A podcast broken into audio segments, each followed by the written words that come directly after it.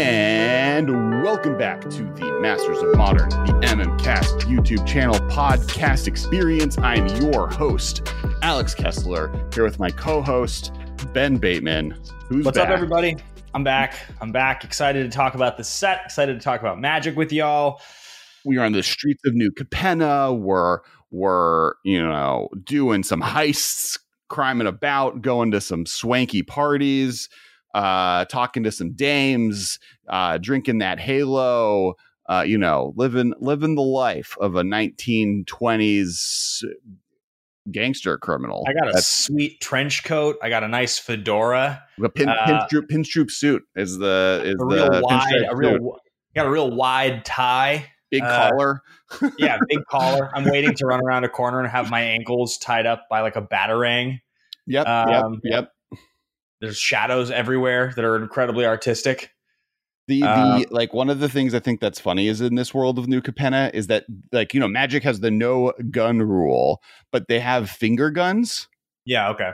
That's how they've gone away with it. So instead of guns, you just you just finger guns. I will tell you one of the things, one of the cards, I'm sure we'll talk about it, but the new or no, we won't talk about it because it's a just a secret lair. But the art on Brea on that secret lair is so dope. Yeah, it's one yeah. of the single coolest magic cards I've ever seen. And I'm obsessed with that card anyway. Uh, I'm a hundred percent going to have to get my hands on that Brea. That's one of that's one of the coolest versions of a card that I love I've maybe ever seen. Like yeah. It's such an awesome design. No, it, like the vi- like the design and vibe of this set is is top tier. It's like, it, you know, it's it's interesting. You at the beginning uh, during the Patreon pre-show, which uh, if you don't already subscribe to our Patreon, you're missing out on a chance to get at least fifteen minutes. And today it was twenty minutes worth of bonus extra content where we mm-hmm. talked about all things. We talked about Batman. We talked about who what the best Gotham is. I had a hot take there, which the best Gotham shown in movies is. We talked about the history of Robin. You could you could be experiencing all of that content if you just donate to our Patreon. Five dollars five dollars a month. There's all finger this guns, other stuff you get finger guns. You get early episode releases, you get the full uh edited episode on Monday a day before it comes out everywhere else. Uh you get a line of communication to us that's pretty pretty obligated obligatorily direct. uh all along. Yeah, we will follow you on at the ten dollar level. I believe we follow you with like six different social media platforms, uh so there's a lot to get there. Definitely check the Patreon out, uh, link in below.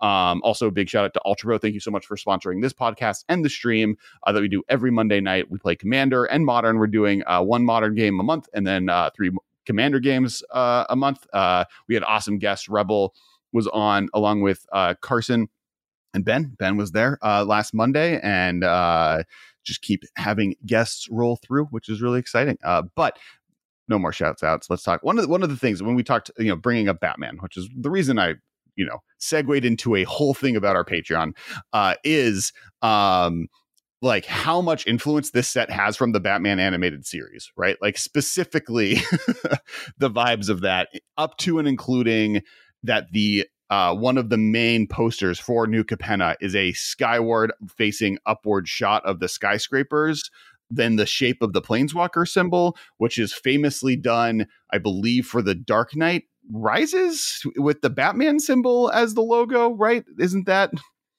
Yes, yeah, yeah, that's the one you're thinking of, where it's looking up through the up through the skyscrapers, and it has like the bat symbol spelled out with the peaks one of the skyscrapers. One of the cooler designs of any of the like marketing. I thought that was like one of the more awesome things. Yeah, yeah. We just like moment of silence, pour one out for how good those movies are. Really, like real fast. There's been a lot of like comparing and like this new one was so good and like the, just the trilogy and all that, but like. I love Dark Knight Rises. I, those movies are so good. Like the, as a trilogy, it's like it's it's insane that the trilogy is as entertaining to watch as it is on the whole. Like all three movies are very, very, very enjoyable. You can you can call out the flaws that you want, but like it's a pretty big success in my opinion. Huge fan. They're really good.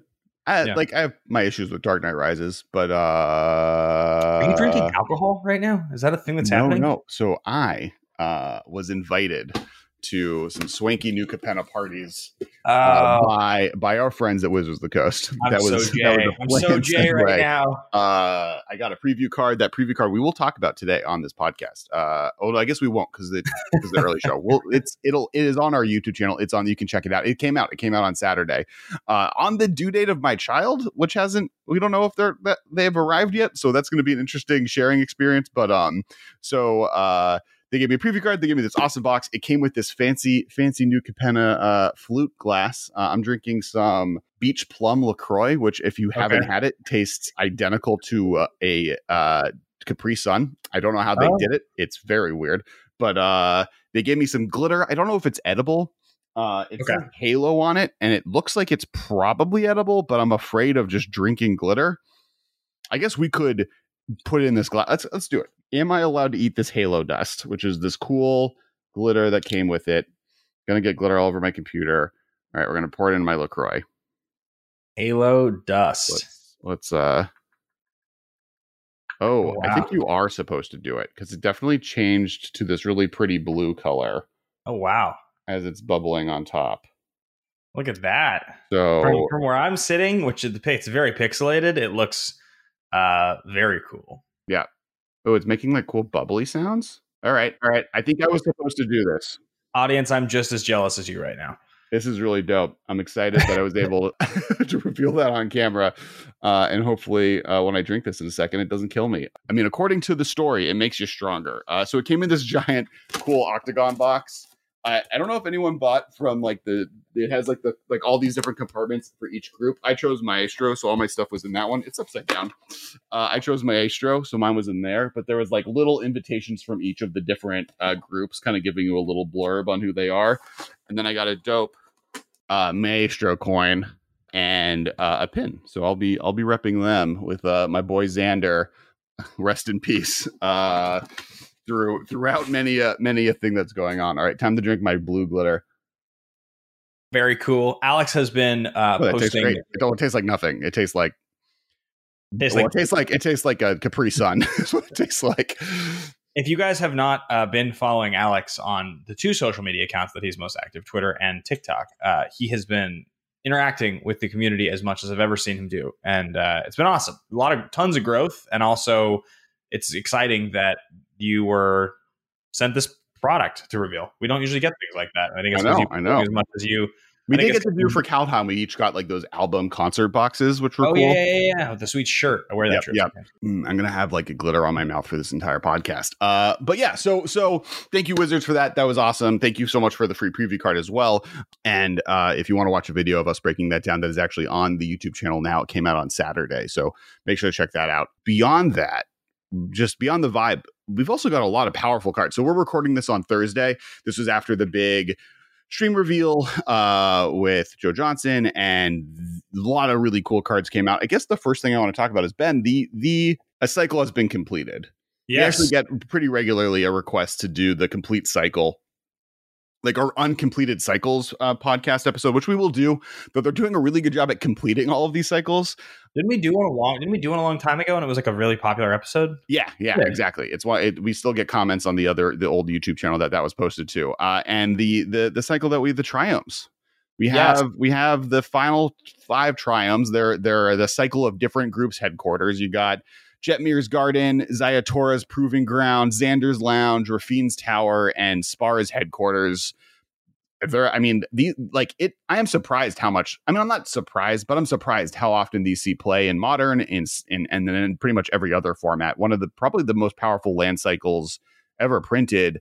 Surprisingly so, right? Like, because like the make, the, make the, note of this, guys. While this set is in standard, these are going to plummet, and they'll be slightly more expensive than the last ones were when they were in standard because of what happened with the previous triumphs. Don't get scared away. If they should be four dollars and they're seven dollars, buy your play sets now, because I promise you, in a year's time, every single one of these is going to be fifteen to twenty bucks. Because every new player that plays Magic and wants to play Commander just wants these cards. They're yep. the best possible thing you can be doing in most multicolor Commander decks. Uh, and also, yeah, as you said, they're they're played as one and two ofs in a bunch of Modern decks. Like, they're definitely good to have. I think they'll be a little less expensive because now that there's more options, people can play this exact combination. There, oh, oh, oh, oh, you mean more options? Yeah, yeah, yeah, I see what you mean. It, it's the it's the fetch land effect where, yeah. like, fetch lands for a while it became less expensive when cons came out because now that there was ten fetch land options, you no longer had to play weird off color fetches. Yes, exactly. Your Jund deck didn't need to play, you know, or or I guess Jund is a bad example because you were were playing through. Yeah, but your your Jund deck didn't play like Arid Mesas because it could now play the Rakdos. What's the red black? Fetchland? Bloodstained Mire. Bloodstained, yeah, you can play Bloodstained Mire. So like interesting effect that can happen. Uh, yeah, I don't know. I'm I'm excited by uh, you know the ability to get these lands. Cycling is always really powerful, right? It's interesting because cycling oh, is now officially deciduous. It's now just available to put in any set. They've realized, which is cool. It's a good it's a good design choice because it's it's a good design choice because it, it's another one of those optionality things that we've talked about where cards are good earlier, they're good late. There's nothing more satisfying in Magic than drawing cards when you have no action. So the more cards that have the ability to do something, to draw you a card when you are stalled, the better. Like right. it's in some in some ways there's a it's good that it's not this way, but there's a version of Magic that could have been designed where every single card in Magic's history had cycling on some level. Every card ever just had cycling for one of its of its respective color at a minimum. Sure, sure, sure. Like just you never th- have a dead card in Magic. Yes. There's like a version of Magic that could have existed that way that would have actually been probably fine. I don't think it would have been as good of a game, but there's a reason that it's as popular as it is now. It just moves the game along and it keeps think, players that don't have anything to do playing. Yeah, I think I think there is a a power level scale by having cards that are only good at, in certain moments but are very powerful in those moments, and cycling makes it harder to cost to those cards. Yeah, that's fair. Right? So I think that's that's the one reason. Yeah, uh, one reason it would be worse, right? So so speaking of cycling, let's talk about the five E. So so different from so Strixhaven was the one of the first times they've done a um faction set where they didn't have a mechanic per faction, right? They like were trying that out. Not surprisingly, like that's the first time they did it, and they wanted to see how, what the reaction to that was. So this time around, we do have a mechanic per faction, uh, and one of the things we're going to be talking about this episode is each of those factions. Uh, so so the, the first mechanic we're going to be talking about is the Esper mechanic, and maybe we can kind of yeah the Esper mechanic, and that is connive. And connive basically is uh, well, you a creature will connive, or you can connive a, a creature, and when that creature connives, It uh, you draw X cards, whatever that number is. So it's connive four. You'll draw four cards and discard four cards. And then that creature gets a plus one, plus one counter on it for every non-land card you discarded. Uh, so it's a little plus one, plus one counters themed. It's a little, you know, it's a looting mechanic. It's a uh, uh, it's a different kind of spin on both of those sides of that thing, which is really cool. It, it does focus a little bit on attacking, but it is about gaining information to attack your opponent better than you would have. It does make it so you benefit from discarding non-land spells. So it does, uh, you know, I would imagine we're going to get some cool stuff that plays out of the graveyard a little bit with them. Already with their charm, there's like a reanimate uh, creatures three or less mechanic in there, which I think we've seen another card do that. So I can see that being a part of what they're doing. Um, but yeah, what do you think? What do you think of this mechanic? So connive states uh, the number connive is and, and it's it's the, that's the number of counters, the number of cards. It's it's your you draw and discard that many cards on upon attack, and for so every it, non card. So if it's it connive, if it's connive two, you yep. when this creature attacks, you draw two cards, okay, and then discard two cards, and then and for every non-land one of those, the creature gets a plus one plus one counter. Correct, correct. So if you were to discard two instants and sorceries, the creature would get two plus one plus one counters. Yeah, it happens on attack. Um, I, and it's it's optional. It's May. Draw a card. No, it's not. It, it, if a creature is conniving, you have to draw the cards. Got it. Um, I think it's an interesting mechanic. I think it's cool. You know, it triggers on attack, so it's going to make for a you know an interesting limited mechanic for sure. I think there will be probably situations where in limited, it's like you know you're attacking and you draw and you discard, and while the counters are before the counters are placed on the creature. Now that you've discarded your non-land cards, your opponent's going to kill the creature in response, and you've discarded your action to try to get in for the kill. I can see where the combat math is going to be interesting on that one. Um, I think it's a, it doesn't feel like an overtly powerful mechanic. It feels like a cool mechanic that sure. I think is good because it lets you go through your deck, and it feels like a blue mechanic, obviously, because looting is pretty blue, and there's a large element of this that is looting. Yeah, I think I think like I've I've said it before, and I'll say it again. I don't think there's very many opportunities where just looting is not always better than not looting. Yeah, like your deck has to be very low for it to be bad, because the worst case scenario, like I guess like the one The only other case I can think of is you are playing a combo deck where you're trying to get exactly two cards into your hand and you have one of them in your hand. Then right. looting is bad, because if you loot and you find the other piece, you're going to have to get rid of one of them. That's like right. the one time in a regular deck that you're not fighting a mill or a long-term don't draw your whole deck out strategy uh, that you don't you like you'll choose not to loot. But I, I think that like, as long as this is being paired with graveyard shenanigans, which in standard there, the Esper side does have a lot of, right? You have, you have, because of Innistrad and Crimson Vow, you get a lot of that. In modern, there's a lot of really like Esper Reanimator shenanigans you can do with this mechanic. If it's, if it's costed right, if you have um, any of the abilities to like play with flashback cards, like Lingering Souls is in these colors, right? So like a black, yeah, white, sure. conniving to one drop or whatever that like lets you play Lingering Souls on turn two is gas. So yeah, that seems powerful. So I definitely think like always interesting to look at. I do think so. We'll, we'll just kind of like talk about each faction, I think, holistically. So we're talking about the Obscura first. Uh, their their uh, legendary cre- their their like leader. The leader of the Obscura is Rafine, Scheming Seer, and it's white, blue, black for a Sphinx demon. Uh, one four. They're all demons. It has flying and ward one.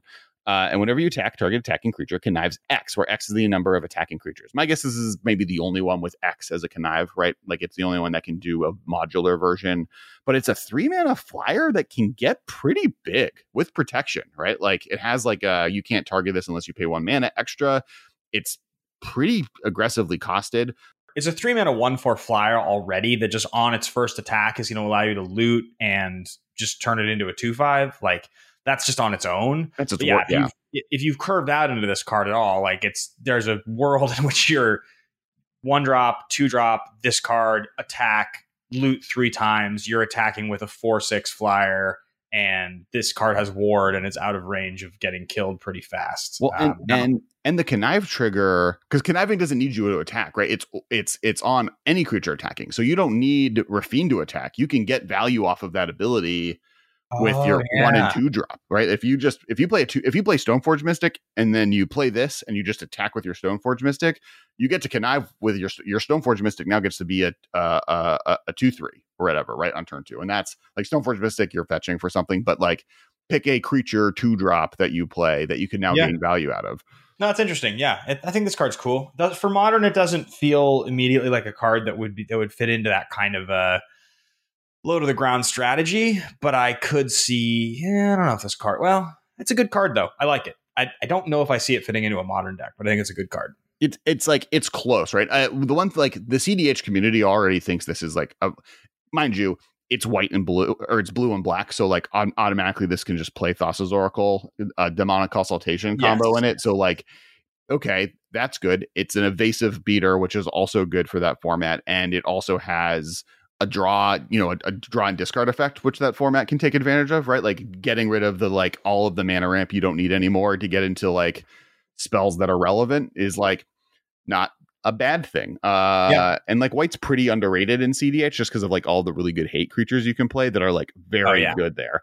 The other cool card that I want to bring up, though, is uh, Nimble Larcenist, uh, which is blue, Cards. white, black, two one uh, bird rogue. Flying. When Nimble Larcenist enters the battlefield, target opponent reveals their hand. You choose an artifact, instant, or sorcery card from it and exile that card. A couple things to point out about this card, Alex. First of all, the card doesn't go back to their hand when this card leaves play. It just gets exiled. That's yep. the first thing to point out. Secondly, it's not a cast trigger. It's an E T B trigger. So now you're talking about an E T B trigger that gets rid of the card permanently that is blinkable. Mm-hmm. It's a rogue. Mm-hmm. It's A two, it's a two-power evasive creature. Now, it is triple color, and I think that in the rogue mechanic, the one thing that screams to me that this card is not good enough for competitive play is that it costs three, and it's in three different colors. And if you're going to spend three in a rogue's deck, there's a lot of good stuff you can do. But for instance, as good as like the the X, the uh, the X power rogue that has lifelink that they printed, and that card's really good. The one that's like equal to the number of cards in their graveyard, or I can't remember it, what it it's, does. It, it's a, I think creature types in their graveyard, or, or, or card like types in their graveyard. Yeah, it's a great card. I've I've won a lot of games with that card. As good as that card is, uh, this is still kind of better than that card in some ways, just because it has it's disruptive, and we all know that when it comes to tribal decks, disruption is more important than pound for pound power. Yeah.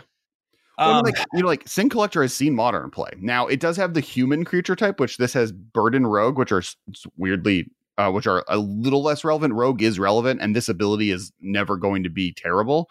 It does do artifacts, which uh, Sin Collector only did instants and sorcery, so that's even an extra step above that, which is really good.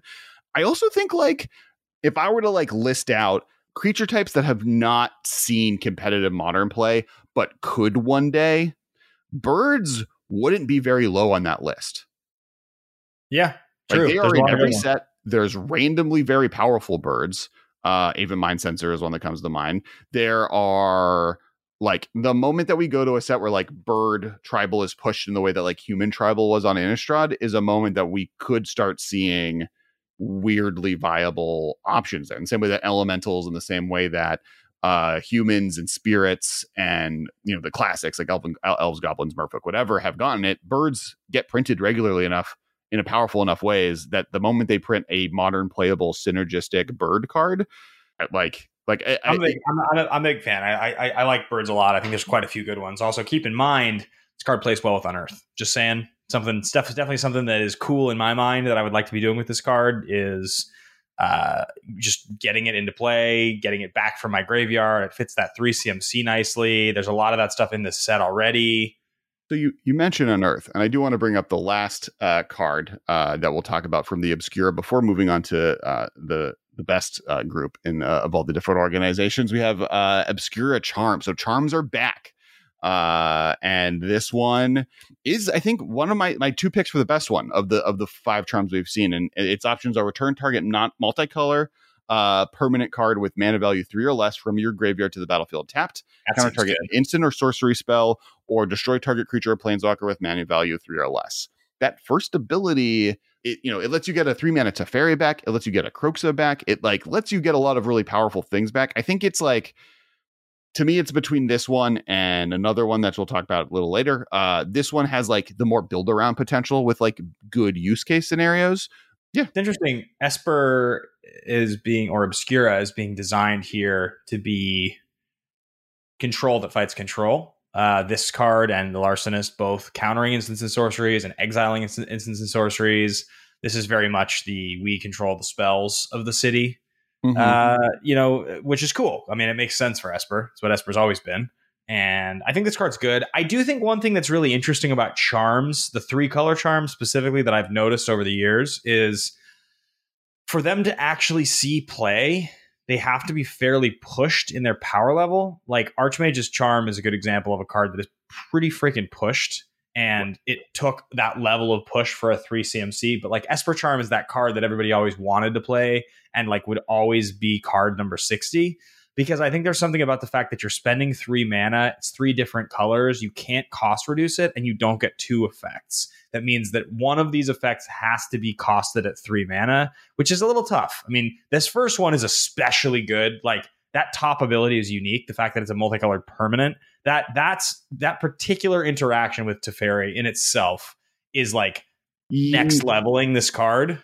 Yeah, it's it, for me, it's the first and the last ability. Like the last ability can kind of make it so that there's enough creatures and planeswalkers in the format that you're going to like at least get parity on level on mana value for holding this yeah. up. Like it, all three abilities line up in a way that like maybe this is worth it. Like it's Unearth for three, but it's Unearth at instant speed with alternative use cases, which Unearth yeah. has cycling at three. Yeah, I think I think it it it it's close. It, it also like just as backup Unearth, like you can make a Esper list that Unearth is your main goal, right? Like I'm playing Unearth in this deck and I want to draw Unearths. And I, this is my fifth Unearth. And the reason I'm able to play this is not that I need five Unearths, but because I need another spell. And then sometimes this can be that that Unearth that I need. I think that's like where I'm at on it. Yeah. Yeah. I think that's fair. I the other, fair. The other thing, the other thing I want to say about the the charms, and I think it's something that like has been a little under underlooked with like not adopting stuff like Esper Charm, is the elementals and the, the the the forces that are now in the format. Yes, right? Like yes, yes. This can be pitched to force of negation, uh, subtlety, grief, and and uh, solitude. Right, like that's that's yep. a lot of different cards that this can angle into being the card you discard for value there. And like I think one of the issues is that the th- the best three at Jeskai Jeskai Charm is not very good. Right, like yeah, the, I think the, bro- brokers brokers charm is probably the other. Broker's Charm is probably the other. That's probably the best one, I would think, right? No, no, no. We're going to talk about the other charms later. No, no, not not for not not in a charm. I'm talking about in terms oh, of oh, the oh, color I'm combo. Trying. Yes, uh, yeah. Force Evasion, Solitude, and and uh, uh, because of the forces, Broker's Charm is really good for sure. I just yeah, exactly. The forces and endurance. I mean, they're both very powerful and very yeah. played a lot. I think Broker's probably has the most utility in those decks. But yeah, I think it's a good point you make. I do think it's a good point you make. All right, now let's go to the next group, the one that I chose to join, the Maestros, uh, led by Lord Xander the Collector. Uh, their mechanic, their look me- at those handsome horns. Oh, I'm I I I have them ready. There'll be costumes worn. Uh, the mechanic for the Maestros is Casualty. And it's uh, a casualty in a number, and then as you cast the spell, you may sacrifice a creature with power of that number, power three in the case we're looking at, or greater, and when you do, you copy that spell. So when you cast a spell with Casualty, there's a number on it. If you sacrifice a creature that has a power larger than the number that's listed, or equal to or, or larger, you get to copy that spell. Um, the most the most prominent version of using that ability in the set so far is Ob Nixilis, the Adversary. Uh, so uh, one black red legendary Planeswalker Nixilis, uh, three loyalty, Casualty X, uh, and then on top of that, the copy isn't a legendary creature and has the starting loyalty of X. So you can sacrifice any creature when you catch Ob Nixilis, and whatever its power is, that's the loyalty of the copy. And then you get two. Um, and then he has a plus one. Each opponent loses two life unless they discard a card. If you control a demon or a devil, you gain two life. It has a minus two. Create a one, one red devil creature token. Classic. When it dies, do one damage to any target. And then a minus seven. Target player draws seven cards and loses seven life. My favorite thing I've seen is playing Rod- Rotting Regisaur on turn three, and then Ob Nixilis, the Adversary, on turn four, and then ultimating the copy immediately and drawing seven. That's pretty dope. I was going to say, uh, this card is great. The blue card, A Little Chat, is a great example of like just the coolness of this design. Uh, it's an instant for blue one, and it's just Casualty one, and it's look at the top two cards of your library, put one on your hand and the other on top of your on the bottom of your library. Yeah, um, yeah. You just can sacrifice a one one on turn two and just look at the top four and put two into your hand for two mana. Like there are so many ways. Think think about what that. I mean, I don't think you would ever play a Colony Garden on turn one to make this happen. Oh no, that's a zero one. You'd have to you'd have to have a one one. But I mean, there's plenty of one ones that are. You can just play a Young Wolf on turn one. And literally on turn two, end of turn, you just sacrifice your Young Wolf, make it into a two two, look at the top four, put two of them in your hand. It's yep. pretty good. Yep, this card, that really card's good. good, and it's a cool, it's a cool ability. Yeah, for sure. Like, it, it, I think it has a lot of potential. It's probably going to be one of the ones that gets really underrated, and then like later you're like, oh wait, because like Exploit was always really close to being Agreed, super playable. Yeah. It has been playable, uh, and this is like Exploit, but you get the effect regardless. Yeah, I like I like it. And it's kind of uh, like so it's kind of like how like Flashback has always been better than Aftermath, right? Because getting the card, getting the card you want twice is a more consistent, reliable option than getting two different cards. Right, right. Now, now the leader of this group is Lord Xander the Collector, uh, my boy. Four blue, black, red, six, six, vampire, demon, noble. When Lord Xander the Collector enters the battlefield, target opponent discards half of their cards in their hand, rounded down. When Lord Xander attacks, defending player mills half of their library, rounded down. And when Lord Xander dies, target opponent sacrifices half the non-land permanents they control, rounded down. This is the- very good. You played it against me on Monday in Commander. Uh, it's a royal pain in the butt. It's a little expensive, but it's a cool card. And I also think that the design of this card with like oh, the staff, so the fur coat, the horns, like it's just like if this it, like if of all the characters they're introducing here, if they made a movie out of this set, this character would be wonderful. And it would be played by Michael Fassbender, and he would or or Peter Stormare. Can you imagine if Peter Stormare from Palpatine yeah. played Lord Xander? He'd be incredible. I'm going to have this out. Uh, the, the preview card video I posted had me wearing a cosplay as close as I could possibly duct tape together to pull this out, this look off, because I'm um, I'm I'm excited. So I, I did get to play. His ability is really interesting. It was like the internet's response to him had the largest differential between this is the meanest ban on site, this card can't be printed card ever, to like this card is trash and is bad and people shouldn't play it. I think in one v one, it's really interesting because as a reanimated reanimation target, uh, it has the vampire subtype. And it allows Sorin, the three mana one from M twenty-one, oh, yeah. M twenty, yeah, put it to directly into play. Put him into play on turn three. So he is like a. So if you're building a weird vampire reanimator deck or just a vampire tribal deck that plays that Sorin, this could be your weird top end card. I mean, this is the best card I can think of for that deck. When I built that Sorin, I built a Sorin deck in Modern at one point that I was trying to make happen, and I put the remember the Chancellor, the black one, Chancellor of the Dross. Yes. Which I think you, I think it's a drain game. Drain three, three if you have an open hand. hand. Yeah. And I played that in the Sorin deck because like it seemed like a perfectly reasonable card to like get a cheap pop up of and then just put directly into play. Yep. Yep. Yep. I, yeah. He's um like being able to discard like like the, the the thing you have to remember is like discarding someone's hand by half rounded down means at best you're most of the time you're getting two cards. If yeah. you're lucky, you're getting three cards. Or they're a greedy deck, right? Or or they're doing something specific that lets them maximize their hand size in some way, and then they deserve whatever is coming to them. Most like, and, and if it's two, less than two, if it's you know if they have one card left, nothing happens. Milling their card deck in half is cool. Like cards that like you didn't even see that are in the deck is the is the the Guild Mage, the Dimir one, the, the one Dimir that Guild. Whenever a player mills a card, they lose a life. Oh, yeah, yeah, yeah, yeah. The Duskmantle Guild Mage. Duskmantle, Duskmantle Guild Mage is in there, right? And, like, being able to, like, Duskmantle Guild Mage into Lord Xander is, like, thirty damage on attack. That's, like, yeah. some of the cool stuff you can do. Like, milling by half doesn't kill them, right? You That's the one problem is it will never kill someone. But you can use that with other cards to do some sweet stuff, um, which is another, like, the like a Vampire Rogues deck that's playing Sorin and this, like, combined, taking advantage of both halves. And then the last ability, just, like, if it dies, you make them sack all the primates. In Commander, this card is dope. I got to play it. It's like super political because you can use all of its abilities that are targeted in like a don't mess with me. Otherwise, I will target you with these things when I eventually sure. pass this. Like it's more it, it's it's a way cooler ability from the theme of the character, right? Like he's like, I'm a wheeler dealer. I own the nightclub. You come to me and I'll hook you up with the right people. And it's like and it plays that way. I, I thought it was pretty cool. And like there's like dumb things you can do with it. But um. Is it Modern playable? I think like the only viable one is like, yeah, the Sorin plan. Like I think he's the best Sorin reanimation target ever created or sneak attack target created so far. And that makes it interesting. Uh, what yeah. he does is is a mini cruel ultimatum, which is also fun. yeah. I mean, um, through the breach, you sacrifice at the end of turn. Through the breach, you do sacrifice uh, sacrifice at the end of turn. I mean, so that's cool good. as well because you get you get pretty both halves. Or Goryo's yeah. Vengeance, where you also, or uh, not Goryo's Vengeance, Walk of the Goryo, right? Or like Footsteps of the Goryo. Footsteps yeah. of the Goryo. I think you sacrifice at end. Like that's the that's the Hulk. The Hulk. What's the green card that flash? Protean Hulk. Flash, Protean Hulk. The Protean Hulk Footsteps yeah. deck. Like that's another one, right? You get to sack it, and then you got to make them sack permanents. But once again, it's only half, so it's like weird. As much as I love this guy from a character vibe perspective, and in Commander as a commander, I think he's a lot cooler than people are giving him credit for, and yeah. not nearly as mean as people are giving him credit for. Uh, I don't, I just don't like. Maybe in Pioneer, uh, because of the Sorin interaction, I just don't know about Modern.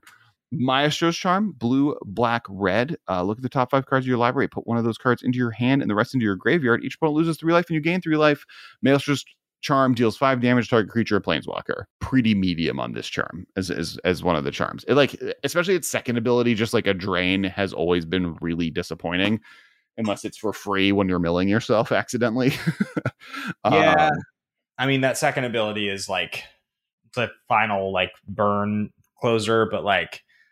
You don't really want three mana to do that. And then, um, yeah, I mean, it's removal. It's card selection, top five cards of your library, put one of the cards into your hand, and the rest of your... Yeah, I feel like I feel like it's the second ability that really do- knocks this down. I think it's a good and, standard. I mean, and the other two abilities aren't enough, right? Like, none of these are, like, worth three mana by itself. And, and as you yeah. said, like, three mana is the deal. And you do get to play Fury and Force of Negation off of it. And it's like more fitted to a control type strategy, which those are better in. But like, ah, there's just better options. I would I would rather play a lot of cards over this.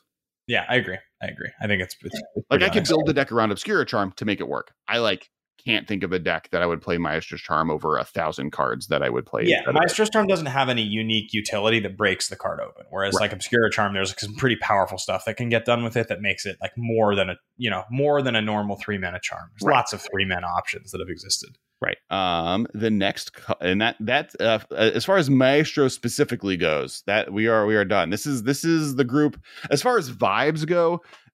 I'm here. The fact that there is a second major Grixis character with a section of my name attached to it. I have Xander and Kess. I'm here. I was born to play this role. um, the next the next uh, uh, group is the Riveteers. I said it with both E's. Callahan, I'm calling you out specifically. Uh, Riveteers. Someone, someone got mad at me because I don't. I'd said Riveters uh, instead of Riveteers. And you know what? I'm not going to say Luris correctly ever again either. I'm all about the Riveters, man. I want them. They're like iron workers. They they they hammer the rivets. It's their their you know uh, comrades. Uh, they they're they're the union guys. Uh, they're out here boxing, fighting, getting stuff done. Uh, they're ran by Ziatora, the incinerator. Um, they're a mechanic, their ability. Uh, th- they also have some mechanics working for them, but uh, in the in the term, the way that, you know, in Magic the Gathering terms, mechanic is Blitz. Uh, Blitz is for a cost. Uh, you may cast this spell for its Blitz cost. It gains haste and uh, gains when this creature dies, draw a card. You sacrifice it at the beginning of the next end step. So, so it's dash. Uh, so, you know, the Ragavan now made famous mechanic uh, dash, but instead of it returning to your hand at end of turn, you sacrifice it and draw a card. Uh, I mean, look, Ziatora is a demon dragon, so it does have kind of those Jund, Rakdos sacrifice, you know, I'm going to eat my young kind of vibes to it, which I think is cool. And that's part of the the dash thing you're talking about. That my question to you is this.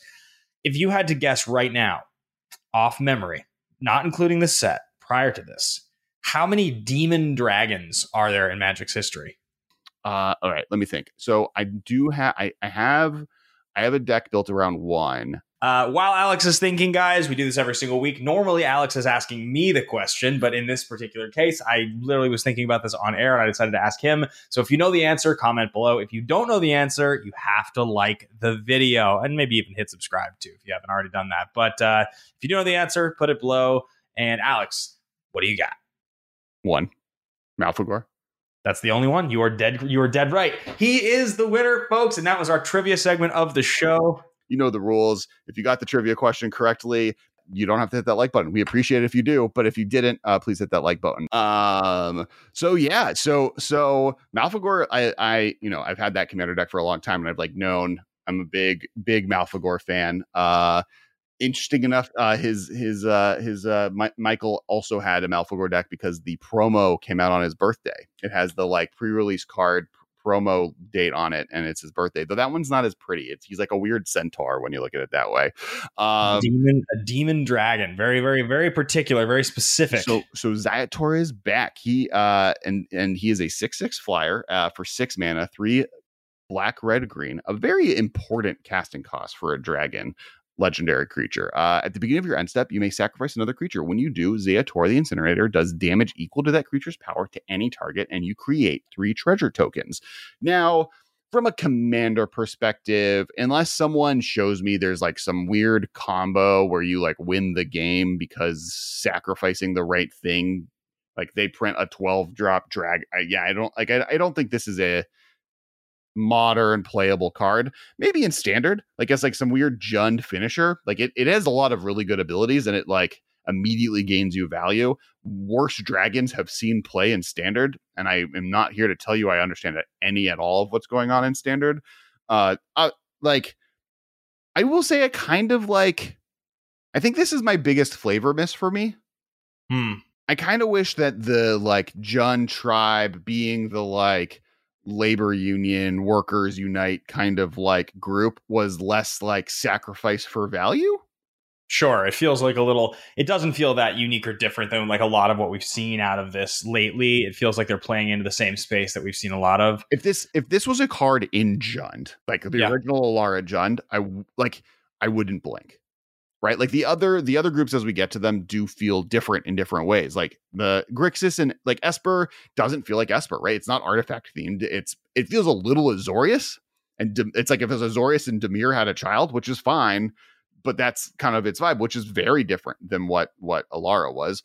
Uh, uh, Maestro and Grixis, like Maestro is not very much about graveyards. It's much more about um, spells and conniving and planning correctly and politic uh, versus Grixis, which was like, I am unearthing demons, graveyard shenanigans, haha. And we'll get into, and like the the Naya strategy is about going wide, and the blue the Bant uh, the the Bant strategy here, or the um, the Cabaretti tribe is very much about, you know, going wide with creatures and having as many creatures in play as possible. And the Brokers are very much about like uh, different types of counters on on creatures, and like those mechanics feel totally different from Bant and Naya. Right, Naya was about like big five power creatures, and Bant was about attacking with one single creature that was the one that was leading the charge in your go wide strategy. So I do think there's something interesting with Ziatora just for Modern. Not that I think this would be a deck necessarily, but you sacrifice equal that creature's power and you create three treasure tokens, which means, well, I guess you'd have to have Ziatora already in play, because there is a version of this where I can imagine that, yeah, you could do stuff like Phyrexian Soul Gorger and like big creatures like that that are, you know, cheap and, and have high power. And that's kind of like a fling deck. There's also a version of this deck where like you are playing medium sized creatures that are valuable, but you have lots of pump spells. So I can imagine like, you know, uh, Scale Up and cards that you would play traditionally in like a like an mm. Infect style deck, you know, or like the the Phyto Burst, the plus five plus five for two. There's a bunch of like one and two that give plus four plus four and plus five plus five. That like if you were to string a couple of them together on a good creature, you could be dealing like fourteen pretty you're, easily. You're, you're right. So if if there was a strategy that involved specifically you wanting to have access to Court of Calling, like, and you were pumping one creature, old style Death Shadow style, right? Yeah. Like you were, yeah. you were going like deep on making a Death Shadow into a ten ten double striker, or you're just like pumping one creature to make it big enough to get damage in. I think this could see play as a Court of Calling target to fling, right? This is a but fling also, I mean, on a creature. Also, you also mentioned Death Shadow. I mean, there's also a version of a deck where Death Shadow's in the deck and you pay your life total down to one or two and you just like sack Death Shadow end of turn, and now you've dealt like thirteen, you know, you've dealt twelve. Yeah, you have to you have to get the damage. Yeah, but like that that's fair. Like as a tutorable fling, I don't know, like please comment below if there is a creature in Modern already that has an E T B or end of turn, the turn you have it in play, fling effect. That's like that that happens the turn you get it. If that exists already, then never mind. But if it doesn't exist, that is a space where this could see play in Modern. Is I think is, your, your point about Cord is really smart. And I think also the fling effect here being end of turn and not costing any mana is yeah. powerful. That's what makes it good. Also, like, the fact that you sack a creature and you get three treasures. So if you like Court of Calling this into play, then you're left with extra mana to do more stuff. Yeah, I, I think I think like the you if you were Court of Calling for a six mana spell, which means you had to pay nine mana or tap a lot of creatures to do that, you need to win. Yep. And and so, mind you, if you've done thirteen damage to something, getting this into play is gonna do that. So I think as a top end of that type of deck, it actually is maybe fine, as long as it also is built to want to cheat this into play somehow. Be it there, and there are, you know, a lot of ways to do that. That is not an uncommon way of winning in Modern. There are, you can reanimate this with Goryo's Vengeance. You can fling, you can, you can Quarter Calling it. You can uh, Through the Breach it. Like there are ways to get this into play that do coincide with decks that want to make one big creature, but you just have to do both of those things. It Forget- seems fun. It doesn't seem good, I guess is basically what I, that's that, it, that in my it, mind. It, yeah. It fits a very specific niche. I can imagine a deck existing that needs that very specific niche. Is that common? No. Does the deck currently exist? Probably not. But if in like the next ten years, eventually there's a moment where like, oh yeah, my, my like, what's the um exile your graveyard, pump a thing six? Become Immense. Yeah, right. Uh, oh yeah, my Become Immense Death Shadow deck, like that's playing Court of Calling for like all of my hate bears that like let my guy get through, does want a fling effect. This is this is your guy. He's he's gonna be on the sides, on the side of the ring, being like, "Put me in, coach. I got this." Um, yeah. But yeah, uh, beyond that, I think like one of the cards, uh, Jaxus the Troublemaker, which is the the Blitz card they uh, previewed, was a four mana two three human warrior Um, red, tap, discard a card to create a token that's a copy of another target creature you control. It gains haste, and whenever this creature dies, draw a card. Sacrifice it at the beginning of the next end step. Activate only as a sorcery. So it basically creates a Blitz clone of something, but you can Blitz Jaxxas, and so for three mana, you can discard a card to create a copy of another target creature you control. Like, I think there's like really cool stuff you can do with this card. I think as like a mechanic, there's going to be some really like spicy, uh, trickstery stuff that's available. Interesting. Yeah, that card's cool. Cool art too. Yeah, it's it's a uh, uh, it has like a Kiki Jiki vibe to it, but like slightly yeah. different, you know. Um, Great. And then the last part though is what I have as my pick for the best charm of the five charms uh, that we've gotten so far, and that's Riveteers, Riveteers Charm. The Riveteers Charm. The Riveteers Charm. Black, red, green, instant. Choose one target opponent sacrifices a creature or planeswalker they control with the highest mana value among creatures and planeswalkers they control. Exile right. the top three cards of your library until your next end step. You may play those cards. Exile target player's graveyard. So exile target player's graveyard is a very obviously powerful mechanic that is that like you want it on other things. Otherwise, you, there's one mana or zero mana versions of this spell you could be playing. But when it's attached to something else that's valuable, adds an extra layer. The sacrifice trigger is the best version of like a edict effect you can have, really, which is the card that your opponent has invested the most resources into is the one you're getting rid of. Is it their five drop? Is it their four mana planeswalker? Is it their primeval titan? You know, whatever they've like worked hard to get to high, you get. It's not always their best card because sometimes Ragavan exists, but often it's going to be one of the more or valuable cards or something like that. And something something that you've spent parity on, right? I've spent three mana. You spent five three mana. Like on like whatever I'm spending my three mana on, it's going to be worth more than like a random token. Yeah. The interesting thing about Riveteer's Charm, and this is a, it's a hack, I think anybody who's played a lot of Magic the last two or three years, I think knows this, but like, so the red exile top of my library until my next turn, I can play those cards ability is supposed to be, it's supposed to be eighty percent. I'd, I'd estimate seventy-five to eighty percent as expensive as the blue version of just draw those many cards. But obviously there is the downside or the drawback of if I can't effectively use those cards in the time, I don't get to keep them. So that's why it can cost a little bit less. But the hack is, anyone who's done this knows, when you draw three cards off blue for three mana, often one of those cards is like, or two of them are lands. And like, you don't care. You don't want that anyway. Like it's, you often like end up with one card that's kind of worthless anyway. So the ability to do this on aggressively costed cards and essentially use those three cards effectively, like, or use the two of those three cards that actually matters to you, makes it just as valuable as blue. I mean, maybe it's ten percent worse, maybe, but it's not anywhere near as risky, I think, as it seems to people. And well, I think that the fact that the fact that you can cast it on the end of your opponent's turn.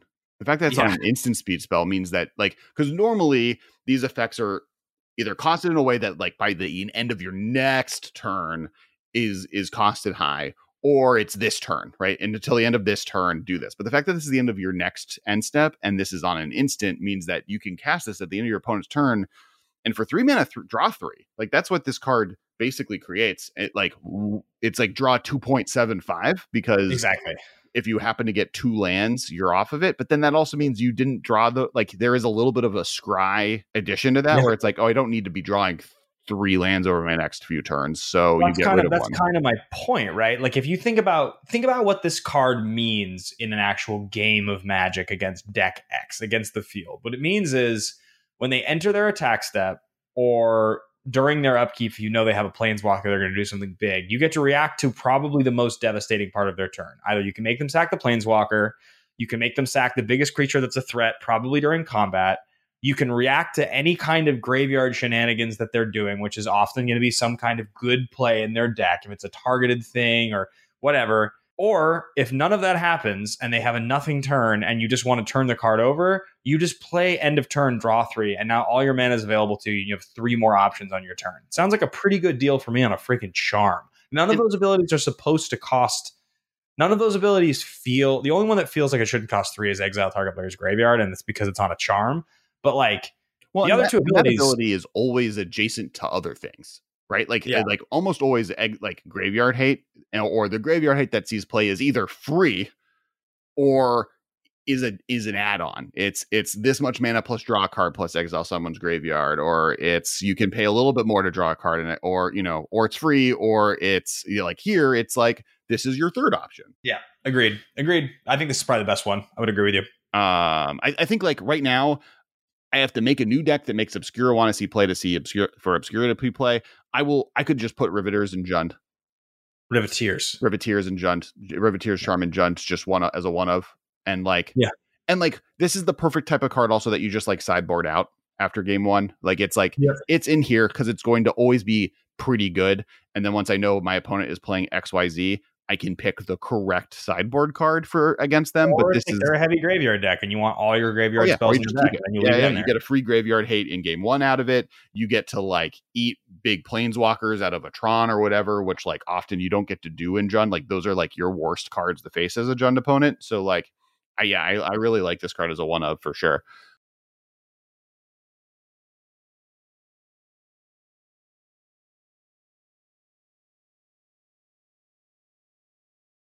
The next card we're going to talk about before we jump right into the Jetmir uh, group is we're going to talk about Elsbeth Resplendent. Three white, white, legendary planeswalker Elsbeth, five loyalty. Uh, choose up to one target creature, put a plus one, plus one counter on it, and a counter from among flying, first strike, lifelink, or vigilance.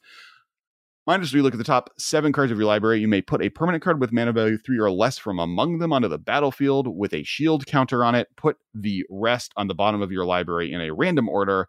Or minus seven, create five three three white angel creature tokens with flying.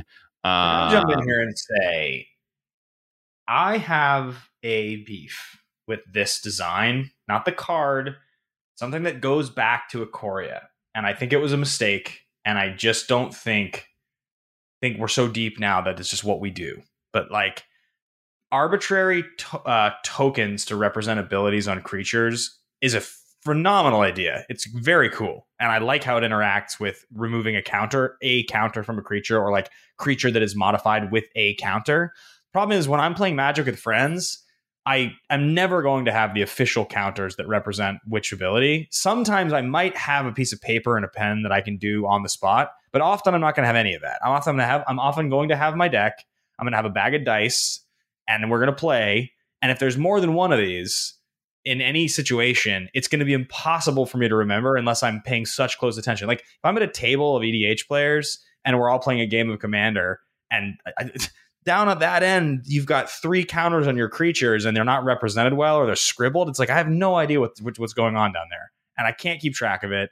And it's so much optionality that is very cool for the actual abilities. But I think it's, I, I think it was a mistake from a keeping track of what's going on on the board perspective. My opinion. What do you think? I, I, love the mechanic. I like absolutely love ability counters. I don't disagree with you that I wish there was maybe easier ways to keep track of it that existed. Sure. Yeah.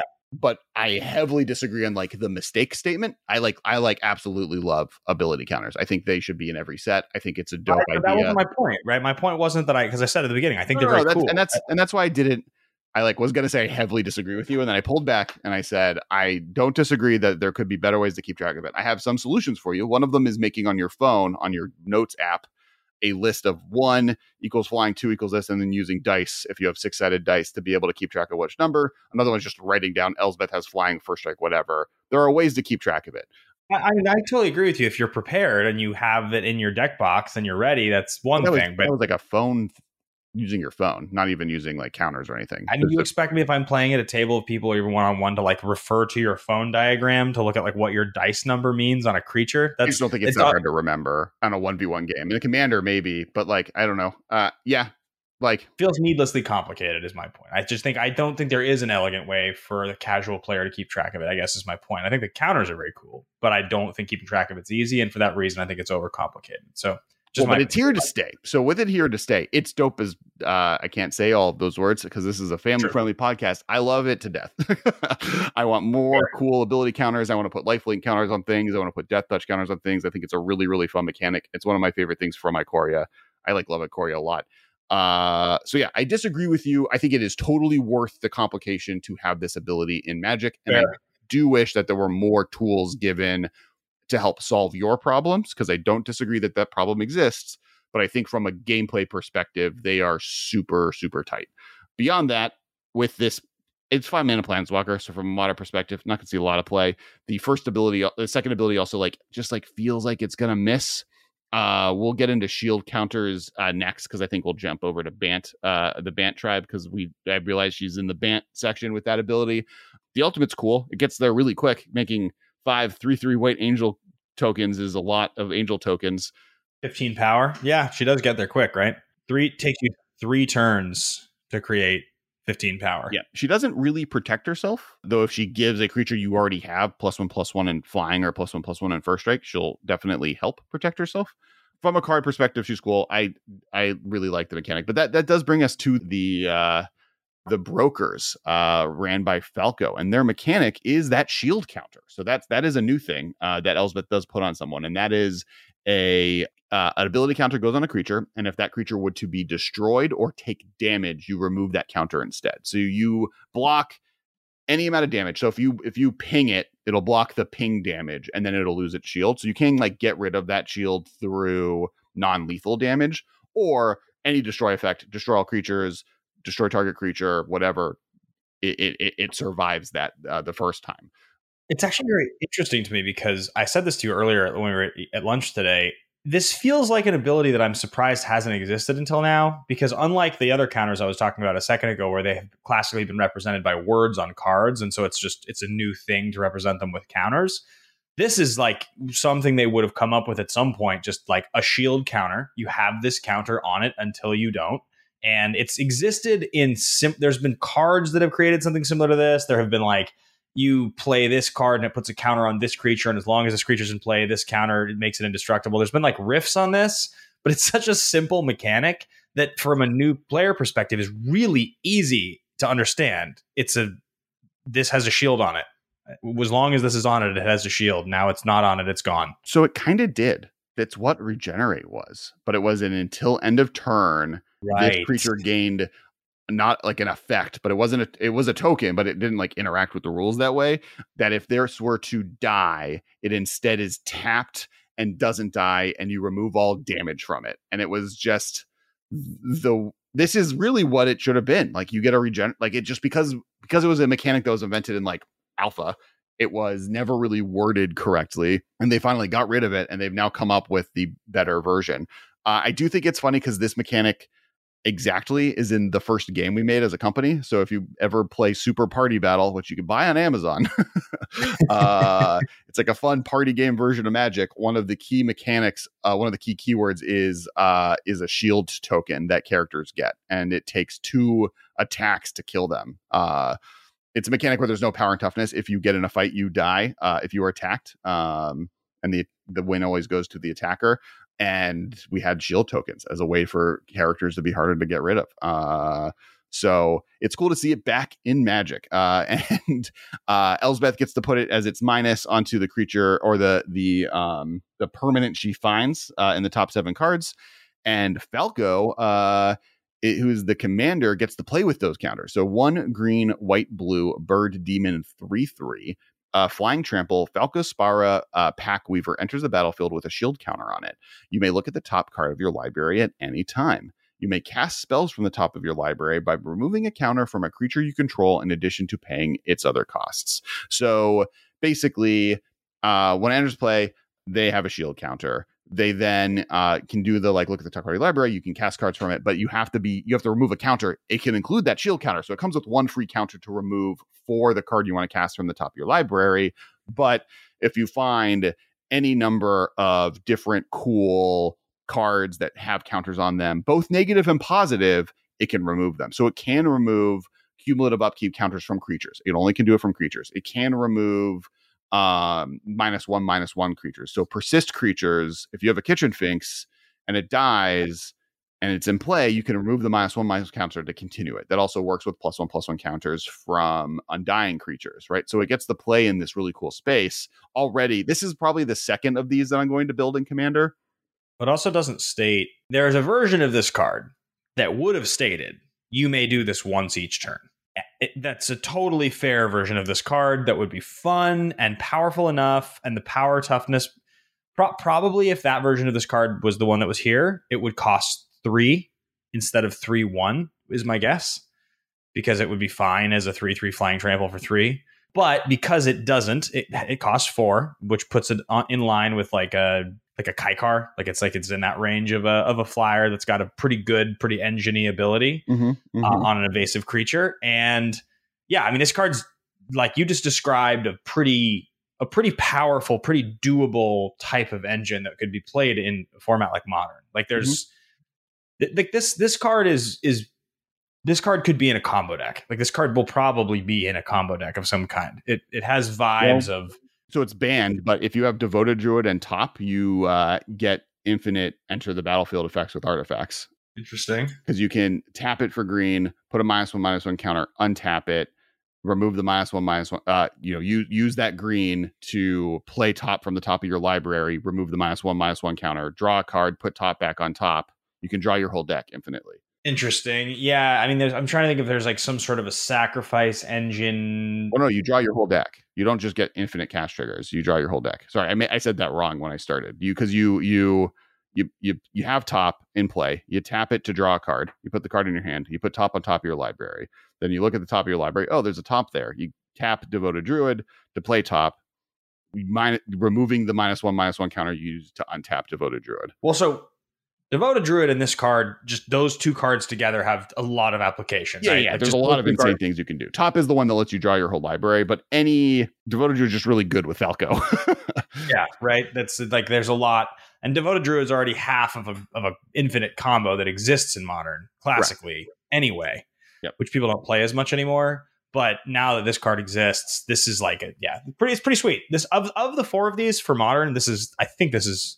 Though of the four we've talked about so far, this is this is the most powerful. This yeah, one has it also like it, real. It does some fun stuff with Luminous Broodmoth. One cool thing that this guy uh, this card does is it lets you just have Glenelendra Archmage on on available to counter non-creature spells forever. Okay, right? Because you can remove the all persist creatures get weird, right? Like Glenelendra Archmage lets you just have just counter target instant and sorcery.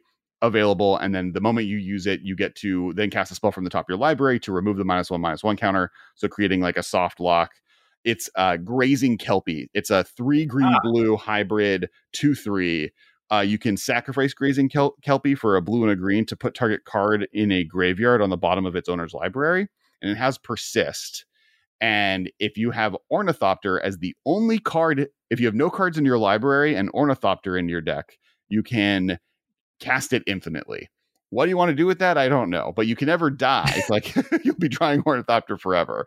You just have to have a, you just have to have a uh, Reckless Fireweaver in play. Yes, just exactly. Win, you just like, win the game. Just on like the old on, four on, card combo, the on, strongest. well, no, no, no, no, no. It's a it's a two card combo because it's it's a three card combo because you need a way to empty your library. So Demonic Consultation, Grazing Kelpie. and, and Falco Spara. Um, oh no, no, no! Wait, this is—I mean, this is Legacy, I guess. you have you have Grazing Kelpie, Sensei's Divining Top, Devoted Druid, Falco Spara, and and uh, uh, an Ornithopter in your deck, and then all you need is the Top and and uh, Devoted Druid and Falco to go up. This is a dope Commander deck that is not a mo- well, it's maybe not a Legacy thing, and definitely not a Modern thing. But he he he's really cool. Yeah, I uh, I think this card's really sweet. So let's let's talk about the Bant Charm, or the it's not Bant Charm. It's called Brokers Charm. Yeah, it's the one I think missed the mark just barely. Like like yeah, I I think I would agree with you. It makes me sad because yet again, yet again, Bant has managed to not be good. It's kind of astonishing how many years and how many times they've designed cards in Bant that are cool. That just don't actually matter or aren't good. Like, do you remember how stoked we all were for Tamiyo, for Bant Tamiyo, for how mm-hmm. good that card seemed mm-hmm. and how little of an impact that actually ended up ha- having? It's so difficult for Bant to seemingly break through. I've never really understood why. They're very good colors. It's just, you just end up with, well, you just noble, end up with Noble Hierarchy. Noble Hierarchy. Getting played in non-Bant decks, though. It just gets ends up getting played in other decks. But yeah, so Broker's Charm, instant for Bant colors. Choose one target creature you control gets plus one plus zero until end of turn. If it deals damage, it deals damage equal to its power to target creature or planeswalker and opponent controls. Destroy target enchantment. Draw two cards. So mm-hmm. first of all, it has draw two cards, whereas already we already mentioned Riveteers Charm. This is exactly what I was just talking about. It's the difference between draw two and exile three.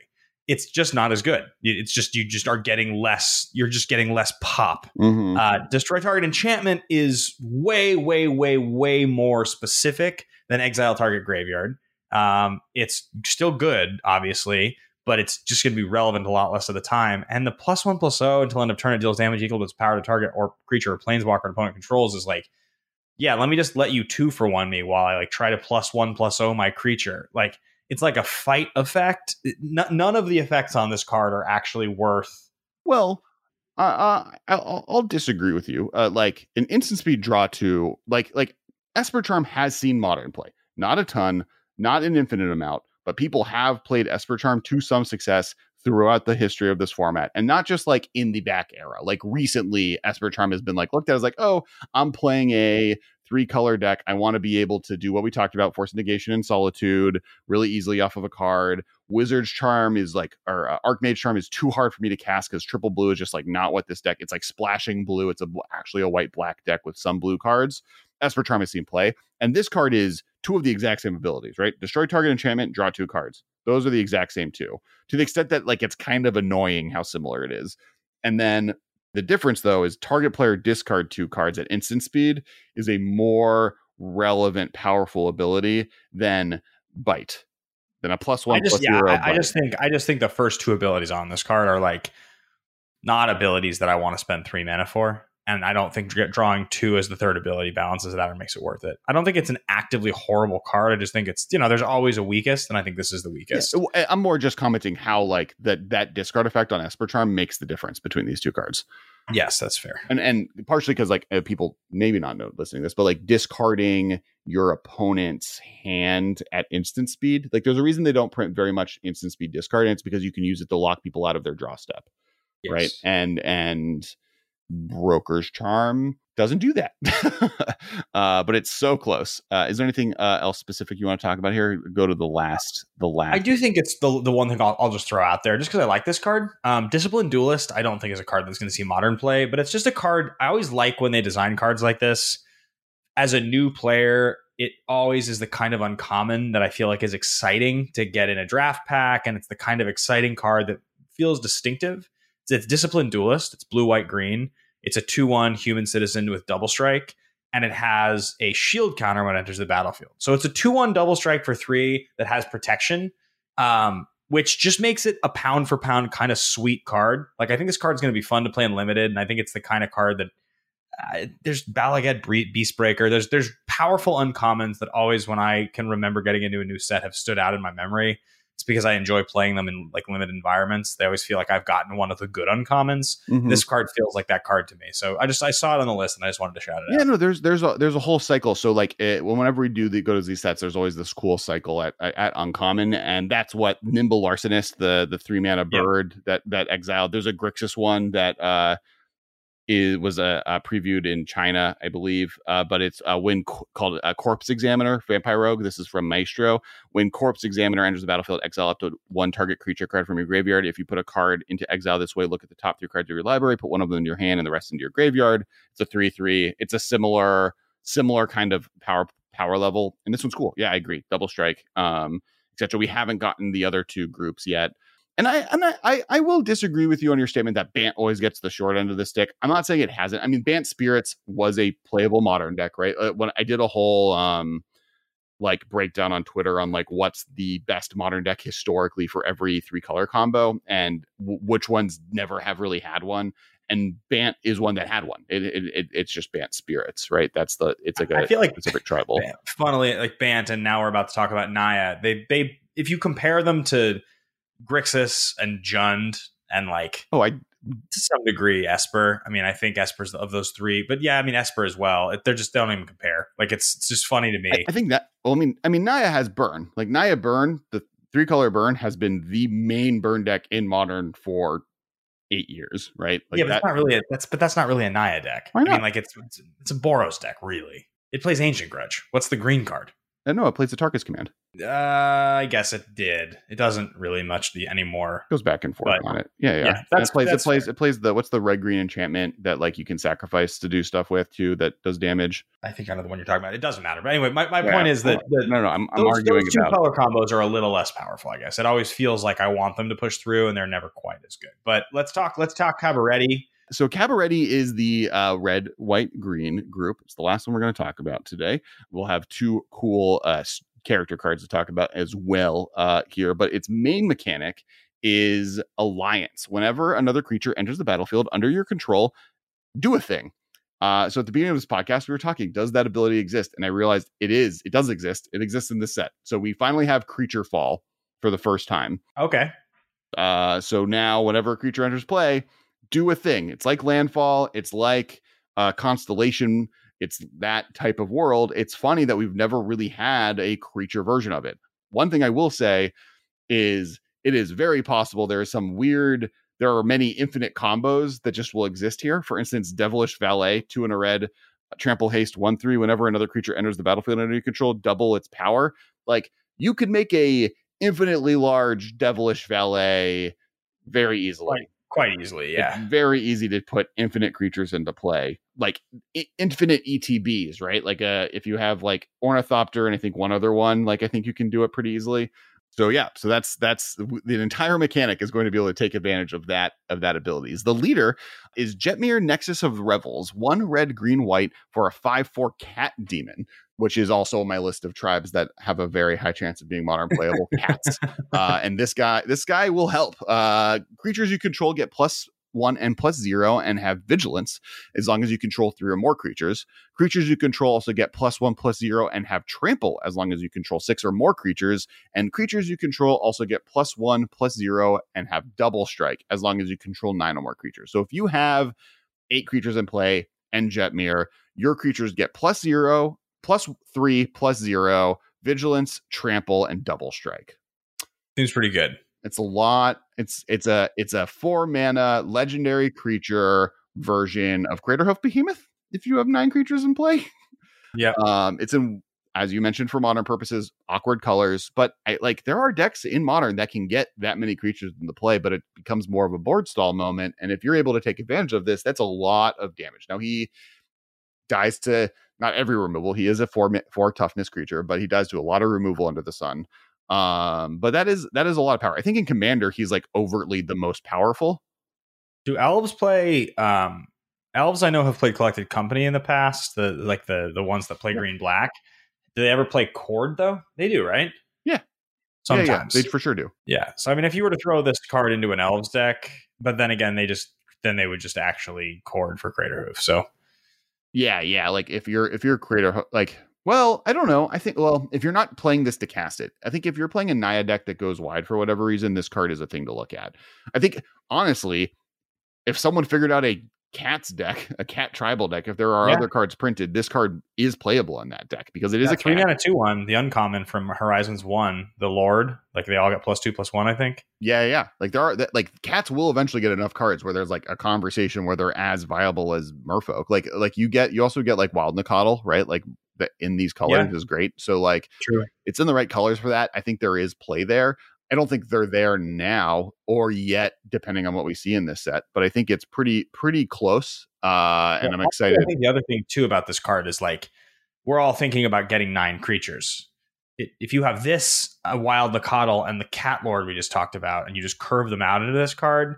Well, now you've got like a five, four, like a, a plus two, plus one. So it's like you probably have a six, four Nacatl. Uh, like a three two uh Lord and a five four, and like just be, and they all have vigilance. Like yeah. you don't need. I mean, it's, it'd be nice to have you know double strike and trample and all that stuff, but just the plus one plus zero and vigilance as a pump on a four a, a four mana five four is already pretty strong. Yep, and and and like getting to the six creatures is not that hard on the next on the, like the upswing, right? Like if you curve out one yeah. mana creature, two mana creature, three mana. One or two creatures depending, like when you play this at that point you're now at five creatures, you untap and you have six without really blinking, and then giving them plus two plus zero and trample is kind of you win if you get to attack. Like modern yeah, does not I, have a life total that can handle twelve trample power coming at you regardless of what the creature type is, right? Like that's the other thing is like six times two is twelve. How many decks can handle twelve trample damage coming at them plus whatever creature, like at, at a minimum five, six, seven. And if everyone else is a one, one, so yeah, so, so at a minimum, if everything is a one, one and you get to six creatures, it's twenty-four damage. Trample, twenty-four trample damage. And that's if you've only played one, one tokens this whole time. Uh, yeah, I think you're right. Like, I think it gets in. It like creates trample is not to be un- undercounted. Now going to the charm, I think Cabaretti Charm is the worst charm of the group. Uh, uh, Cabaretti Charm deals damage equal to the number of creatures you control. Target creature or planeswalker. Creatures you control get plus one plus one and gain trample until end of turn. Creature create two one one green and white citizen creature tokens. Doesn't even create cats. And for one Should more mana, cats. you get you get you get Jetmir. Why doesn't this create cats? Well, they're not a cat themed group. But Jetmir's a cat. Well, Ziatora is a dragon. They're not all dragons. Xander is a how vampire. Hard, how, they're how not all hard, vampires. How hard would it have been to make them one one green I white? I think it would be doper. Citizens. I think they're trying to say it's a party and not someone's like cat collection. I want cat citizens. Agreed. I want agreed. cat that citizens walking around with like martinis and bow ties. Not like both flavorfully and mechanically a strict upgrade. Right? Like if it was a, imagine if the Cabarettis were, imagine if the Cabarettis were like cat gangsters. Yeah. Uh, like, I, like to be honest, I think like, if these were cat tokens versus citizen tokens or cat citizen tokens, this card becomes one of the more playable charms in of the five versus currently the least playable one, literally with that small change. And also because you would be playing charming cats, and who doesn't want to play charming cats? That's, that's true. That's very valid. But yeah, I mean like, cause like the fact that these don't have any tribal consideration, it's like, what? Yep. Yep. Kind of a kind of a whiff there. Uh, yeah, I, I gotta say, after talking through all the mechanics and talking through all, the, I I think that the uh, crime family design is very cool. Well, there's two. I'm, I'm pretty happy with it. There's two more cards we need to talk about. Okay, yeah, at yeah. least at least two. There's like a, a few more than that, but the the, the I do want to talk about because there's the five families, and then there's the the Phyrexians are here. So we have Urabrask, heretic, heretic, heretic. Praetor, three red red, four four, legendary creature, Phyrexian Praetor, haste. At the beginning of your upkeep, exile the top card of your library. You may play it this turn. We're talking about that as okay. a red ability. At the beginning of each opponent's upkeep, the next time they would draw a card this turn, instead, they exile the top card of their library. They may play it this turn. So what you just described is what you're doing to your opponent's draw step. They, you get an extra card a turn. They get eighty percent Absolutely. of their card draw. Yeah. It is interesting. It's a good card. It's funny how it compares to the original Urabrask. It's another five mana four four with haste, right? It fits the curve in the same way, which is fun. Um, I think this card's good, though. I think with the original Urabrask, it gave your all your creatures haste, right? That was its only yeah, so ability. The original Urabrask was all creatures gain haste and all your opponent's creatures enter to play tapped. Oh, yeah, yeah. The second ability on that was pretty relevant. Uh, yeah, I mean, I think I think getting an extra card during your upkeep is pretty good. A five mana four four that draws you an extra card every turn, and then also makes your opponent's turns harder is pretty great. Yeah, I think like I can see it as a control anti-control finisher, like a thing you bring in against control opponents. I think this is a card that is going to see some amount of play in standard. I think it's that level. I think it's good in Commander too because it scales up. I don't, I don't like. I like. I think this is worse than Urabrask and I, original Urabrask. I think original Urabrask hasn't seen any play in Modern. I was trying to see if there was any of the Eldrazi, the processors that you put the card, the exile cards into their graveyard that have flash that you could do some kind of shenanigans. But well, I don't have, think there's one that I think have activated abilities that that that do it right. You could lock out your opponent's draw step with him and uh, a processor. I think. Maybe. I don't know if there are any that have flash, though. No, there there, I, there are pra- there are processors that have activated abilities that you can do as an activated ability. Oh, oh, like you pay you can pay mana to put the card in there. Yeah, like two mana, tap a creature. And you would do it during their draw. Yeah, yeah, yeah. So so void attendant. There is a ton of these. Like void attendant is two and a green. Put a card an opponent owns from exile into that player's graveyard. Put a one one colorless Eldrazi Scion creature into play. It's a three mana. Oh, well, so I just so, so I I just described actually probably what is the strongest thing that this card can do, yeah. Which is that you probably, if you set up correctly now, if your opponent has an instant, if they draw like a path to exile, if they exile a path, they would exile it, you would activate, and they would be able to respond and get rid of your Urbrask. So like any instant speed removal that's exiled is going to screw you, but anything else is pretty good for you. Yeah. Um, that seems legitimately powerful. I think that's a cool, like a red green control. Like a, I guess it'd be like teamer control, and you're playing Urbrask and Void Attendant. Because I think I think Urbrask is fine in general, right? It's like Void Attendant that's bad. I guess you want to play Naya, I think, because you want to get Path, you want Path to Exile and Prismatic Ending, because you want to be able to, like, yes, you're giving that stuff back to their graveyard, but you want those white cards to be able to take advantage of the Void Attendant that you're playing, which is a relatively mediocre card. Well, also the Void Attendant makes you one ones though. I mean, it's a win condition on its own. It, yeah, like, yeah, it's not it's not bad, but you want ways to exile your opponent's cards, otherwise it doesn't do anything. Right. You know what else you could be doing if you're creating useless one ones? You could play that other new blue card. That's sick new blue card. It copies when you sack a one one. Yeah. Two mana. Look at the top four. Now we're playing four color. Dope. uh, yeah. Urbrask is definitely worse, but it's still cool though. Yeah, I think it, I think it's a trickier card, and there's definitely cool stuff to do with it. All right. And now the last Planeswalker, which we haven't talked about, which I think is maybe the best one in Modern, with Ob Nixilis maybe having a chance. Like, it's a three mana walker in like relevant colors that gains value. Uh, but Vivian of the Hunt, Vivian on the Hunt, four green, green, six mana Planeswalker. Legendary Planeswalker Vivian. Uh, for a plus two, you may sacrifice a creature. If you do, search your library for a creature card with mana value equal to one plus the sacrificed creature's mana value. Put it onto the battlefield, then shuffle. Plus one, mill five cards. Then put any number of creature cards milled this way into your hand. Minus one, create a four four Rhino Warrior creature token. So there's no ultimate. You just automatically get a, get a minus one. You have a massive pump. So you're you're thinking, all right, all right, Alex Kessler, we get it. You love a birthing pod. This is a six mana Planeswalker. The amount of six mana Planeswalkers that didn't cost colorless and weren't cast off of Eldrazi lands that I've seen play in Modern, I think, is two. Uh, what are you talking about? This is the highest chance of seeing play in Modern. Well, let me tell you a few things. If you cast Vivian and you have a three drop creature in play and your opponent does not have removal, you win. How does that happen? So Vivian sacrifices that three drop creature. Vivian then finds Felidar Guardian. Felidar Guardian comes into play. It blinks Vivian. Vivian then sacrifices the Felidar Guardian. You then find Karmic Guide. That Karmic Guide reanimates Felidar Guardian. Felidar Guardian comes back into play. Blinks Vivian again. You then re-sacrifice that Felidar Guardian. Hopefully Rick is putting this on on screen. You re-sacrifice that Felidar Guardian. Uh, you find yourself a Kikijiki. You then copy that Karmic Guide. You then use that Karmic Guide to get that Felidar Guardian back into play, blinking that Kikijiki, going infinite. Fun fact about Modern Horizons one. In it is a card uh, that you may remember, Ben, named Planebound Accomplice.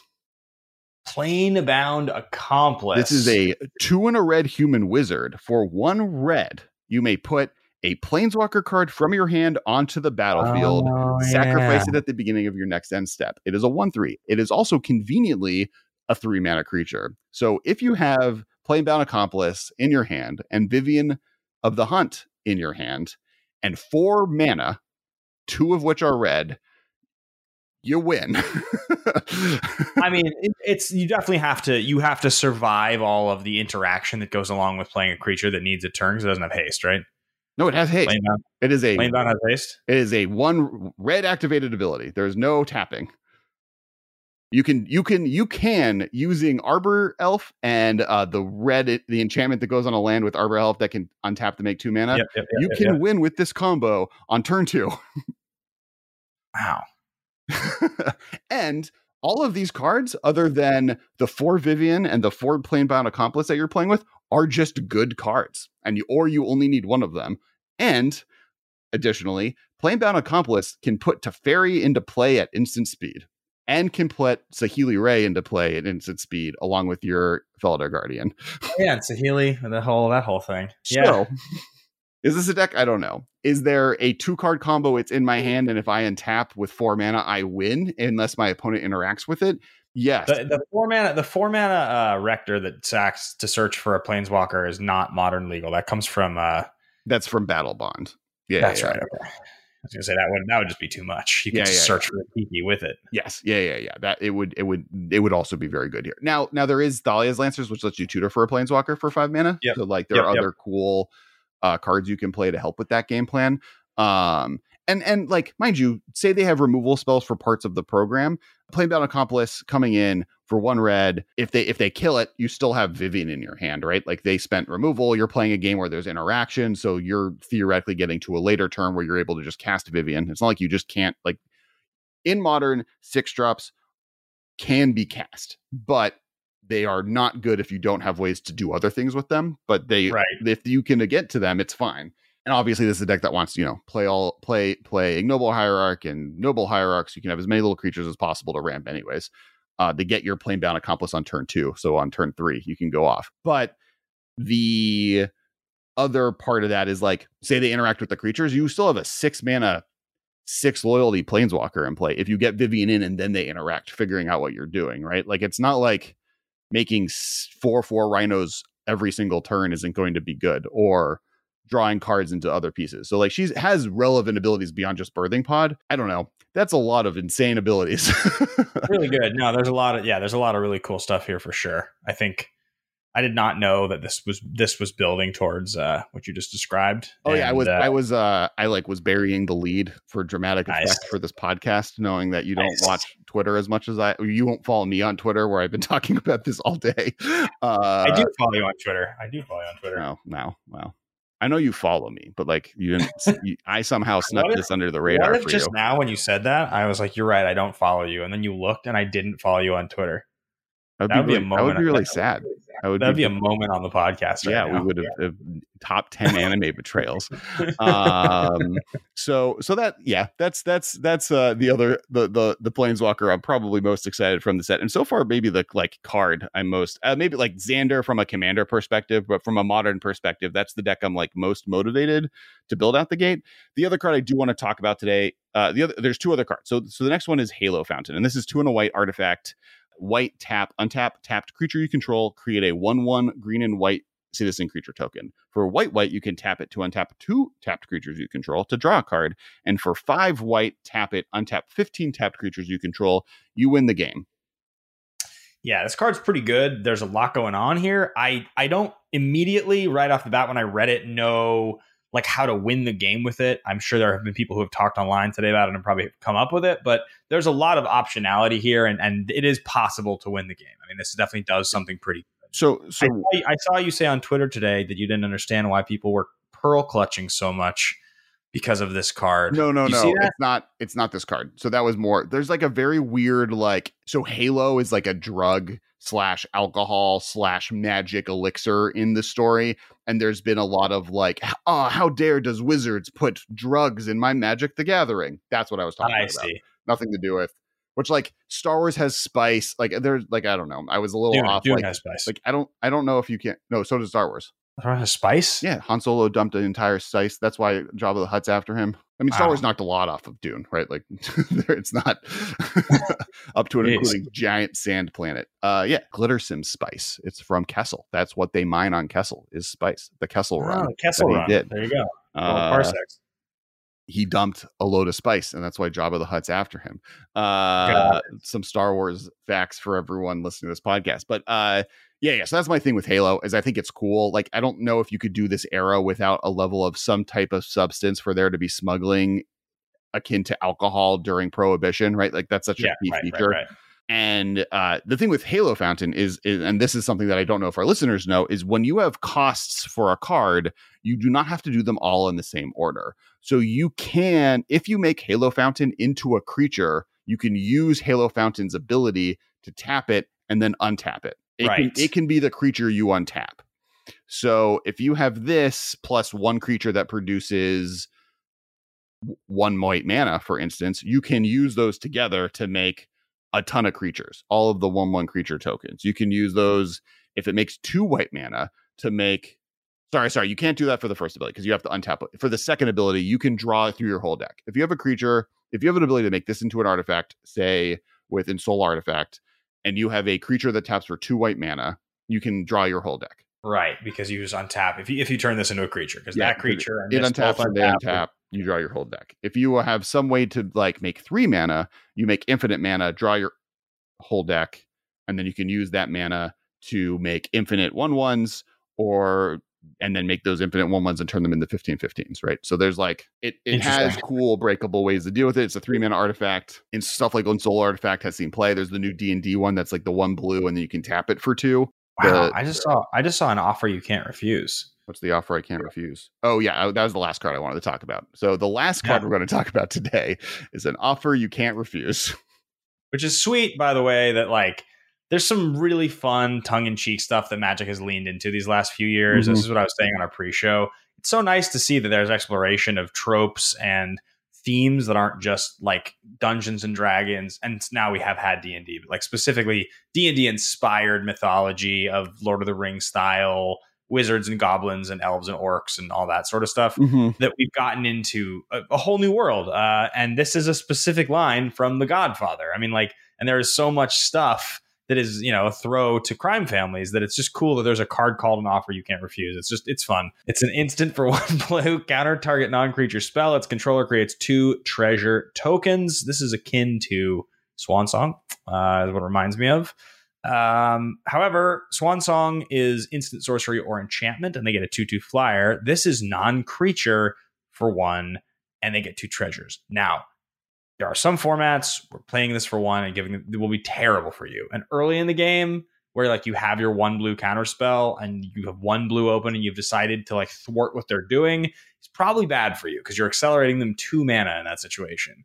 But having this in a deck where you are playing control and you have lots of optionality and just knowing that you have a negate for one blue is pretty darn strong. Like, like Path to Exile scene play in Modern since the beginning. This kind of does yeah. what Path to Exile does. It's different. Right, it it's at for one turn worse than Path to Exile, but for the rest of the game, better. At it sometimes at parity, it's for two turns, it's as good as Path to Exile, right? So like, it's kind of like to me, it almost feels like reverse Spell Pierce too, right? Because it's like instead of them having to pay two mana to save their spell, they just get two mana for yep. later. I don't know. I like really like this card. I think it's like it's like from a person. What's the what's the uh, two mana counter Arcane Denial? Like I've cast a lot of Arcane Denial, and like that card feels bonkers because like well, that card also counter target spell though. Anything. Sure, sure, but it's two mana. I'm not saying this is uh, actually. I, I, I mean, my eyes widened when I saw this card. There's yeah, a reason yeah, that I, I suggested we talk about.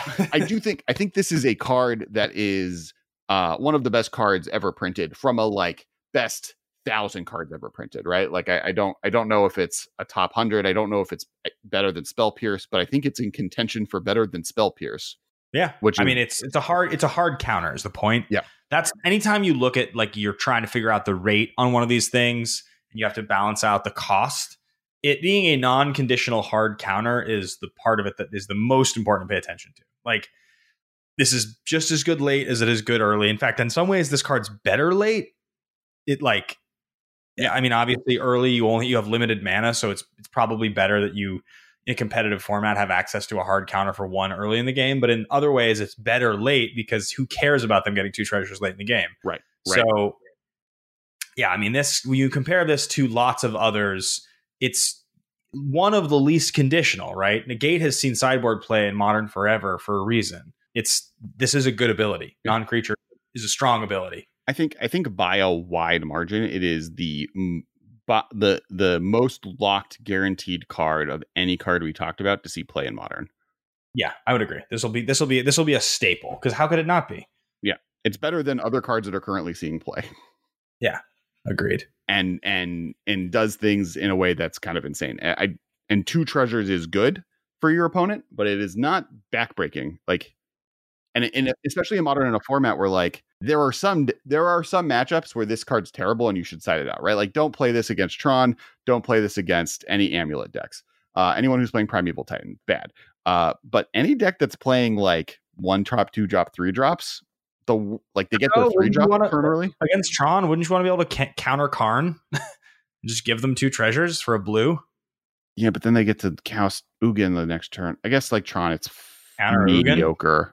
Yeah, okay, Tron's not that bad. It's good against Tron. It's it's bad against Amulet Titan, though. Yeah, it's all lands and Primeval Titans. Yeah, I mean, yeah. It, it's just this is just another example of Magic knowing what it's doing, which is so fun, which is like, I cast this, and I'm like, I'm going to make you an offer you can refuse. Like, It's just so it's yep. so fun that yep. they keep doing stuff like playing that. In the tropes. I mean, we got like, you know, we got the we got the briefcase that's like handcuffed to your arm with the gems inside. We got a mysterious limousine. We got a getaway car.